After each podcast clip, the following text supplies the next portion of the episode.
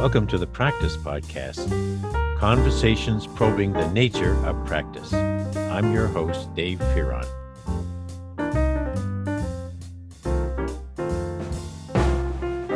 Kate Barnhart founded New Alternatives in New York City 15 years ago.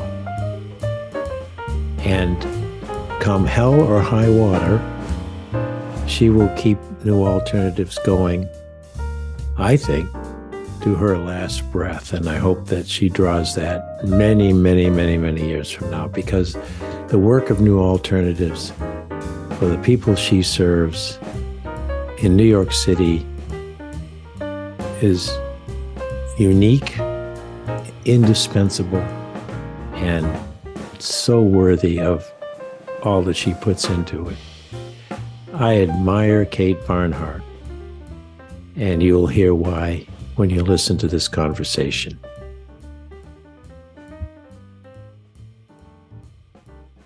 Well, folks, this is a, a particularly special conversation for me.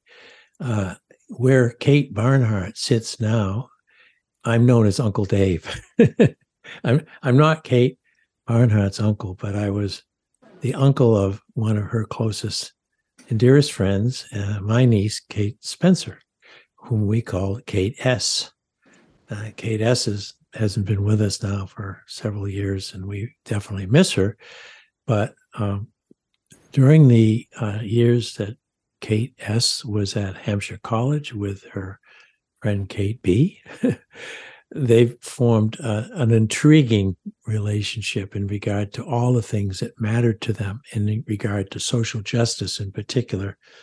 And uh, I remember several uh, conversations with you, Kate, uh, at Hampshire, where I was going, "Whoa, you know this this person is uh, very committed to the equity uh, for uh, persons who are um, in the LBGTQ community." Back before it even had letters, we're talking in the '90s, and I thought she's going to be uh, lonely and having to speak out for people who've been, I began to hear from my niece about new alternatives. Was it called that originally? Yeah, it always has been. When did that name and therefore that mission come to your uh, heart and mind? Well, I was I was the director of an emergency shelter for homeless LGBT youth called Sylvia's Place. That I remember. Yeah, and then while I was at Sylvia's place, I could see some gaps that we weren't able to really fill just due to the sort of model that we were working in there. Because um, it was an overnight shelter, so there's just a limited amount of time when you had the clients awake to do other things, right? right. So this is New Alternatives. I started New Alternatives 15 years ago now. This is our anniversary year. And, um, you know, the idea is uh, we're a drop-in center. That's why the doorbell keeps ringing because people can walk in. So my that's staff, good. That's a yeah, that's authenticates yeah, that's, our conversation. right, and that's you know that model is really important because it's so hard for clients who are homeless to deal with appointments. You know, because they don't necessarily know what time it is, or maybe they get around the city by standing at the train station waiting for someone to put them on the train or things like that because they can't pay the you know almost yeah fare now. Um, yeah. So, you know, there are just all kinds of, you know, obstacles they face in getting to appointments. So we just eliminate that, and also the frustration on the our part. If you're sitting there waiting for someone who doesn't show up, then you just get grumpy, right? So it's easier just for people to show up, and then you just help whoever walks in. You know, like, uh, you know, we we keep some during the week we have you know some pot pies and stuff and burritos and whatever in the freezer that we can just microwave and give to people as they show up. And we like i have another room our art therapist is working and um, you know we just are all busily humming along here. 15 years. Yeah. Crazy huh? Uh, so I'm assuming that in order to keep that doorbell ringing and the door open and the pot pies heated, you have to raise money. Oh yeah, I raise. Uh, you know, I mean, we're a little lower this year, um, but the previous year we got we got up to half a million our budget for the year. So, uh, yeah, I gotta, and we don't get any government support. Um, that's largely intentional because Yeah. the bureaucracy that goes with government contracts is so intense. I mean, I could either hire someone to work with the clients or I could hire someone to mess around with the government contracts. And you know, I'd rather I'd rather choose the former. Um, plus, the government funding often comes with restrictions Yeah. Especially funding for youth you may have you it's like you have to separate different age categories out or you have to separate people by gender all kinds of weird stuff so Yeah. I, we don't want to do any of that so we just go with private foundation grants individual donations events and sometimes with more and more recently corporate donations which i always think is kind of weird but you know Well, showing maybe- that your maybe there's a corporation is- Teeny little bit of conscience that's leaking in you know it's to the corporate it's funding. Pride Month, you know, it's rainbow capitalism. Like Yeah. we have to show that our company is queer friendly. Plus, a lot of the companies now have LGBT employees Yeah. groups within them, and those groups are often the ones that will, you know, they'll come volunteer as a group, or they'll take the clients bowling, or they'll, you know, and then they'll steer whatever money they have to give away over here. So that's how it works. The independence that you need to do the job as you do it is is it go what goes along with that though is uh, that it is basically on your shoulders day in and day out hmm uh, seven days a week. and I recall from some of my visits with you and when you've come up here and calls from Kate S. Uh, sometimes you get, you have to deal with someone at, at in crisis at night Yeah. on a, on a Sunday. That there's no Kate Barnhart time uh, on your on your weekly calendar that you can count on, right? Well, I I mean, mean, you're within I have reason. I have an hour of therapy once a week. I don't answer during that, but okay, that's good. and we've been trying to train our existing clients to like, you know, yeah, like to recognize what's a 9 p.m. emergency and what can really wait till office hours. it's very hard for them sometimes to know what is emergency and what isn't, as I recall. Yeah, and Uh, also, I mean, then there are the new clients who just, you know, people who have just been kicked out of home or will get a call from from a hospital and say, "Hey, we have this, we're discharging this person. They have nowhere to go," you know, that kind of thing. Mm. Or now Well, we're getting a lot of migrants. We have, you know, this huge wave of migrants hitting New York City, and a Yeah. lot. Some of those folks are fleeing from countries where they can't safely be Attached to my finger. LGBT. You know, oh, I young imagine. LGBT young adults from you know we got folks from Turkey, Russia, Uzbekistan, Cuba, all Yeah. over. So we Yeah. actually have to um, sign up for a translation service, so that when people come here, I can call this service, and then they'll. I'll, I can have a translator on the line so that I can communicate with the, you know, like the Spanish speaking clients. I have a couple native Spanish speakers on staff, but the Russian, etc., the kids from Africa, you know, forget it. Mhm. Well, you are in a fairly diverse city, so there's probably a good chance that every language under the under the globe's sun uh, is somehow spoken in New York. But it's just another way that you've extended your personal capacity and your reach through networks of volunteers, donors.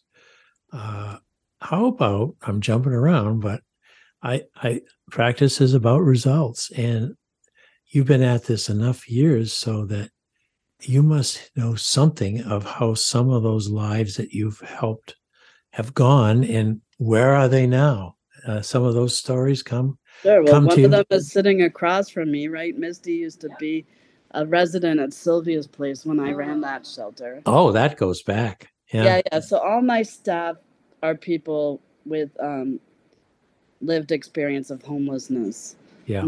Not all have been my clients, but a lot of them have. So Yeah. you know, um, so that's one way that I can see the adult form that people take. Is Missy smiling? Uh, Misty's just because they're working, so she's just I'm here. It's you know it's just a shared space. We're all over the place. Yes. Missy, you're a successful alum of New All Alternatives as well as someone who's now providing staff support. Yes, I am. I've known Kate the same amount of years I've known my best friend. So, and I've worked for Kate now nine years. Right? Next year, will what make ten? Yeah, Good lord, I'm running away. Bye. Is she a hard taskmaster? Does she crack the whip? Honestly, once in a while. once in a while, but but honestly, I she gave me an opportunity. I mean, I had lost my job experience and I needed job experience to find a new job and so she Yeah. made an intern for her at Sylvia's at one point. So I was her intern, and then she had called me up. I finally moved into my own place, and she asked if I want to work for her, and I said, "Well, I got one question, because uh, I need to pay bills." Um, oh, oh, that. so she so she's like you know little bit i took it and i've been and i've asked her so many times are you hiring yet? Are you hiring? Are you hiring? Finally the answer comes. So and then from then on forth i've been working my way up and i worked my way up to a lot. Now i'm her executive assistant I oh, help with the housing applications. I help um, coordinate the trips. wow. You know, I actually, when I worked for Kate at, what was it, St. John's? Yeah, I advocated for the first trip ever, and that was to Six Flags, and we raised the money, and we had a donor help us. So you know, and ever since then, I've just been doing that as well. So I've Wow. moved up to doing a lot, to being you a yeah. Right now, Misty is floundering around in all these boxes because, you know, we have all these uh people Donation. back to school. Yeah. So Oh, we yeah. had to like you know request people to send us a whole lot of stuff for people going back to school. Thank you, Missy. Well, You're- you know that that that that does speak volumes of how successful you I are, love this woman with all my heart, and I love Kate S. So and that that as well. Yeah, because who's not to love, right? yes. There you go. So you know, But I and then I remember- also have other, you know, I have other young people who've gone on to do other things. Like, you Yeah. know, I have one uh, young man who was came to New York to go to the School of Visual Arts, and you know, he came from a small town in Florida, and he had his family's support. But then when he transitioned to be a guy, he started out as a girl. Mm. Um, his family cut off his support, and since he was living in the dorms, and then he lost his money for school, then he was homeless, right? and he couldn't go back to the family that was mad at him. So he, you know, he came here and he was just despondent, you know, and we were able to get him into an LGBT youth shelter and then, um, you know, convinced him that he could actually go back to school as an independent student. And he wound up going to Hampshire where Kate and I went. Um, Wow. transferred his credits from SVA and he um, he graduated from Hampshire. That is amazing. Do you keep in touch with him now? I do, yeah. He's living in Boston. He has a job at an animal hospital. He lives in like, you know, a shared house with some other people. Of course. He can't live in Boston No. alone. Yeah. or, or New York various- for that matter. various That- other dogs and whatnot. So he's he's in good shape. That that story I remember of saw it uh, over so many times. Uh, people you've helped uh, get into college, going through the whole application process, all all the hoops, Yeah. and then yeah, we have like of a few of these boxes have laptops in them for people who are starting college Yeah. this fall because yeah, you know, laptops are expensive, but they're essential these days. you can you cannot get through a day at college now without without access to the uh, to whatever tools they use that are on the web so uh, all very good I remember wanna- before you retired, you had one of those smart classrooms, right? I sure did. Some, uh, the only reason I retired, Kate, was that my classroom became smarter than I am. I said, to hell with that. No, I am a little con- fired you. Is that what happened? I am a little concerned about artificial intelligence taking Oh, yeah. over, taking over the world. But um, what I'm concerned about is my clients not realizing that if they have it write their papers, they're going to wind up with a lot of gibberish in there. I keep having to tell them, make sure you read that first because exactly gibberish is and and uh and and i would say as the old-fashioned professor that i am what they miss when they don't write the paper themselves is the thought right. And also, like, aren't you paying to learn something? yeah I don't and know. and the and the work of thought is largely done in writing particularly in college and then afterwards you know it- if if you only spoke what you know kate um, instead of all the times you've written what you know and written about it and so forth but it's all you you haven't punched a key and say write something really persuasive so someone will give us a hundred thousand dollars Nah. Oops, I, I now I planted that idea. that G- GP or whatever chat does not raise a hundred dollars, hundred uh, hundred thousand dollars, but it is it's one of those things of many that you personally have had to adapt uh, into your way of being. Uh, what's coming next? Do you think for sustaining you and new alternatives that you think you're going to have some new challenges? Well, I mean, we've been talking, uh, my board and I have been talking about splitting the leadership role in half because um, the agency has gotten so big that it's hard for me to do the administration, the fundraising, and see clients. Imagine that. I Um, can, I can. so, you know, and and it became especially clear, you know, I had spine surgery, and so I was out for a little bit, and um, it was like kind of like, wow, you know, that's a lot of responsibility. That suddenly there's like this black hole. I mean, not that I wasn't doing it while I was lying on my back, but you know, I'm sure you did. I was a Came little- out of anesthesia and you picked up the yeah, phone. yeah. It was like. It was like just give me a few minutes to get out of being delirious and all. Uh, But, maybe uh, delirium helps sometime. possibly yeah no it was it was a big you know it was a big one i had um those bumpy bones on the back you know the ones that are kind of like where your dinosaur spikes would be i had three taken out completely to open up my spinal cord so there's take the pressure off the nerves to my Yeah. legs so it was Yeah. kind of you know it's like five days in the hospital so How how how are your legs doing now? a lot better you know i could barely barely walk and now I i remember that. Yeah. can go pretty far. Like, you know, I did the Queer Liberation March from downtown Manhattan all the way up to the village. So, That is something. Yeah, I wasn't sure I was going to be able to, but I, I mean, I was in a lot of pain, but by the end, but I did it. Why? Oh, this is an awful question to ask, but I'll ask it anyway. Um, why are you so dedicated to uh, those of us humans who are, are called queer? What What is it about them that is so compelling to you? It Well, I think has been. Yeah. It has been for as yeah. long as I've known you. You've cared about what they go through, what you go through, and what my niece went through.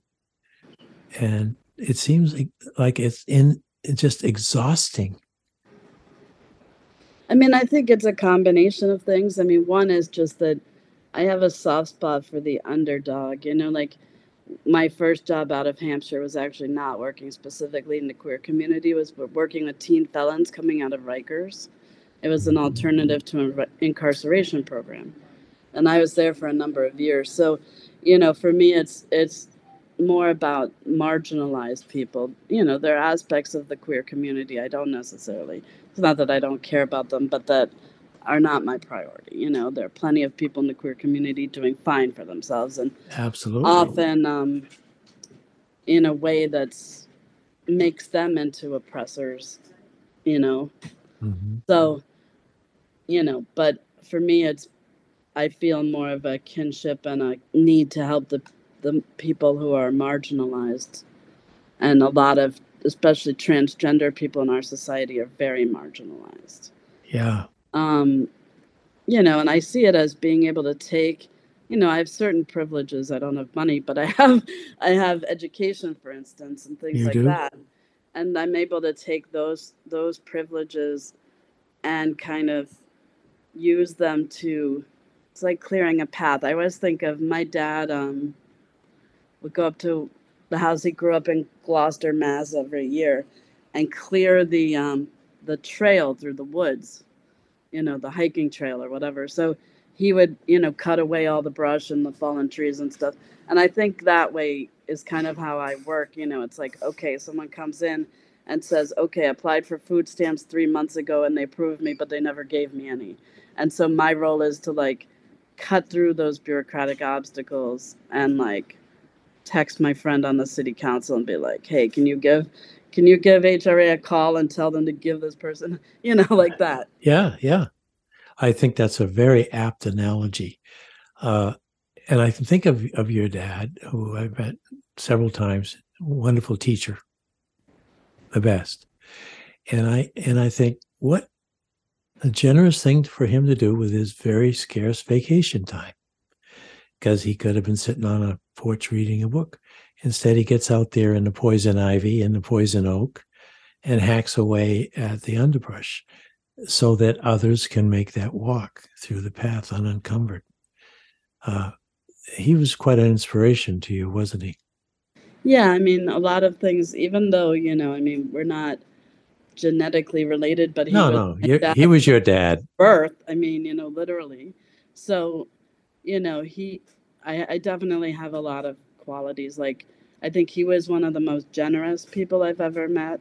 And I've Mhm. definitely been critiqued for my generosity. You know, I've definitely had people say, you know, how come you give away all your, you know, all your money and stuff like that, you know. And, Yeah. you know, it's not always the best idea because then sometimes you wind up not paying your bills. But, um, yeah, you know, like I try, I mean, I, I've been trying to be more like balanced about that, but, you know, just it's, there's the generosity like in practical ways, but then there's just the generosity of spirit too yes, um, you know, and I gained that from him, and certainly also, you know, he had a he had a thing for the underdog and for young people as well. You know, he always taught he taught in a really what was then a really bad school. In fact, they later closed it down for being such a bad school. But it was you know in um, what was then Spanish Harlem, and he got a lot of uh, young people. His specialty was literacy. He was teaching high Yeah. school, but he was teaching people how to read yeah, know? And so you know but he really he loved that job. And he and he was very you know like if you look at the there aren't a lot of pictures because that was a time when people didn't have a camera on them 24 7 but um you look at the pictures that do exist and you can see he and the young people are are just having fun you know with what they're doing as well as and i think that's really important too like to bring the humor and the fun to it uh, also because you know nobody wants to have to come in and for appointments where it's just like a total drag all the time you know? So also in terms of just gaining people's trust and getting them to really work with you on a deeper level i think the humor is certainly a good tool for that. Um but it's funny because every now and then i'll be downstairs in the big room where we serve dinner and you know the young people can get pretty loud and silly and whatnot and every now and then I just find myself going, settle down. And that's totally what my dad used to say to his classroom. I'm Settle like, down. oh, dad's voice just came. it did. It does. Yes, yes, Funny, very much so. it's, you know, I know uh, what you mean about uh, the the the place of humor in a, in a, in a, when people come through the door in very tough conditions, dire straits, and it's not about laughing at them or anything like that. It's just basically saying, yes, it's serious, uh, but in the meantime, have you heard the one about you know just the because you're not a bureaucracy. You're not a, a, a dull gray walled, I hate to be stereotypic, but a, an agency where you come in and you take a number, Right. uh, and uh, I, and you preserve that welcome in more than just hello, how are you, what can I do for you? I mean, it's a Mhm. big welcome that Marcy just mentioned lasts indefinitely, uh, which uh, a, a huge credit to you. Uh, I, I have enough time to, show the folks one other aspect that I know of Kate Barnhart. Uh, it's just a rumor, but I think you like cats. The, the cats would probably say so, yeah. and speaking of having a big, generous heart, you know, I know you try to place a cat when someone comes to you and says, "I, we need to rescue this cat," but you've also taken a, a number of them in, into your home over the years and made a really nice home at sometimes great expense. Of uh, a few cats is uh, very expensive, and uh, but what what do the cats do for you? Well, a couple things. I mean, they help me fall asleep. Like if I'm stressed out, Yuki in particular, who's actually one of the clients found uh, in a snowstorm in the Bronx. He was crying in the snow, and when they brought him to me, he his eyes were red and he had ulcers in his mouth and throat. He had calicivirus. Spent like a week in the animal hospital. It cost me a whole paycheck, but you know, he um, I've had him now for a long time and uh, like probably about fifteen years Yeah. and he will call, come when I call his name. And so if I need, you know, I need him to help me like chill out, I can call him and he'll come on my bed and I can just hold him while I fall asleep and he'll purr. You know, so they're just cats can be very relaxing when they're not being really annoying. Yeah, we we have um, a cat that you had met, I believe, named Wow, Billy, you still have Billy? 21 years old. My goodness. Yeah. Now, Billy, she's taking meds in her ears now for thyroid.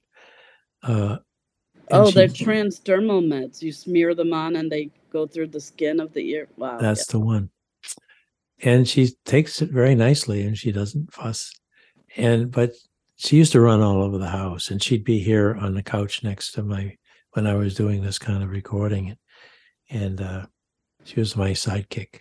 Uh but she has two places in the house now that she's comfortable.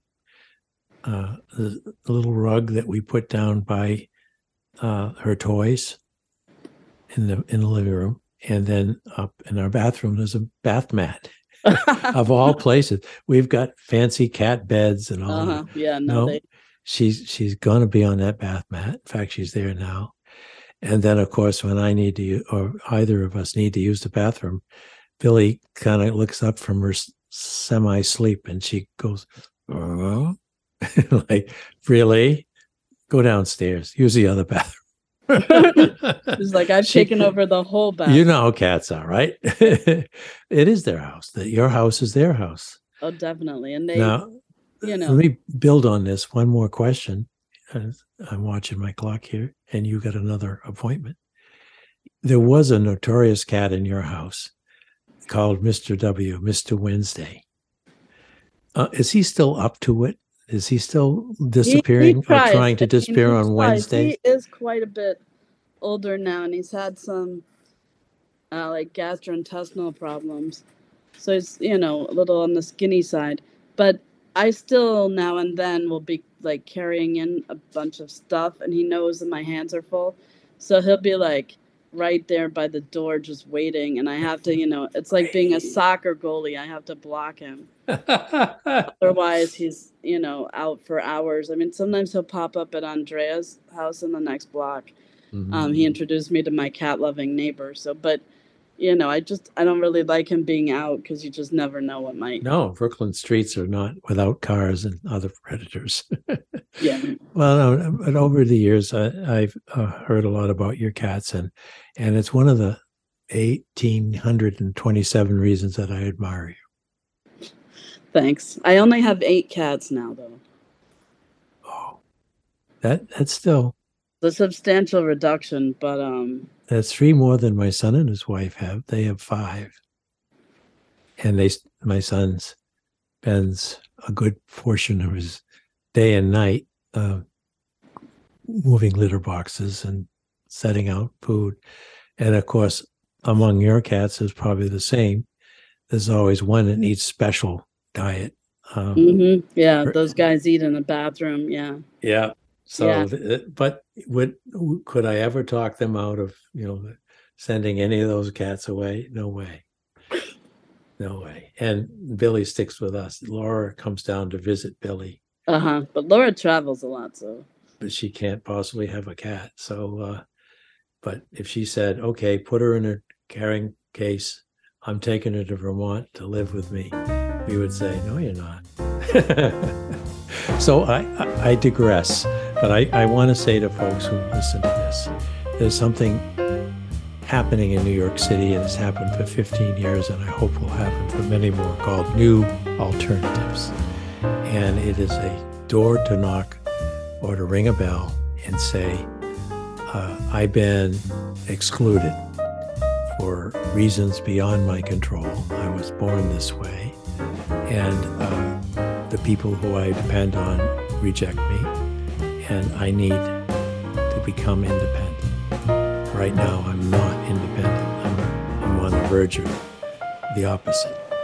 And with time, care, humor, and some hot food downstairs in your dining area, a lot of people do become independent, Kate. Yeah, it's just a process. You have to think of it like planting a seed, and then you have to give it time, and eventually you'll see what grows. Yeah. Well, Congratulations. Thanks. Thank you. From a whole lot of people care what you do and who you are. Thank you. You're welcome. It's the doorbell. Okay.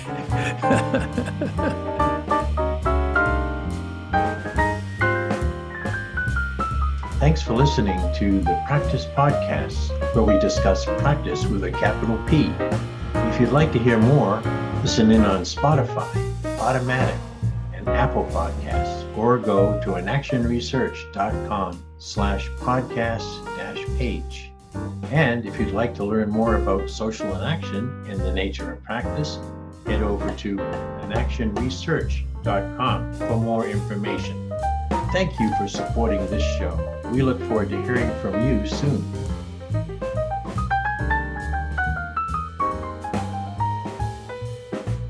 Oh, and, and one more thing. How could I forget?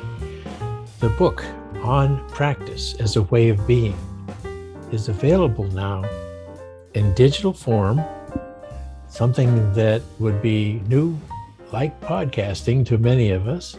And it's a, a great way of learning more and more about what this podcast presented when Peter Vale and I originated it several years ago. So please come to www.mylibrary, one word, dot world slash practice, and you'll see what I mean. Thank you. We, uh, it's all right. Someone's tinkling on the keys.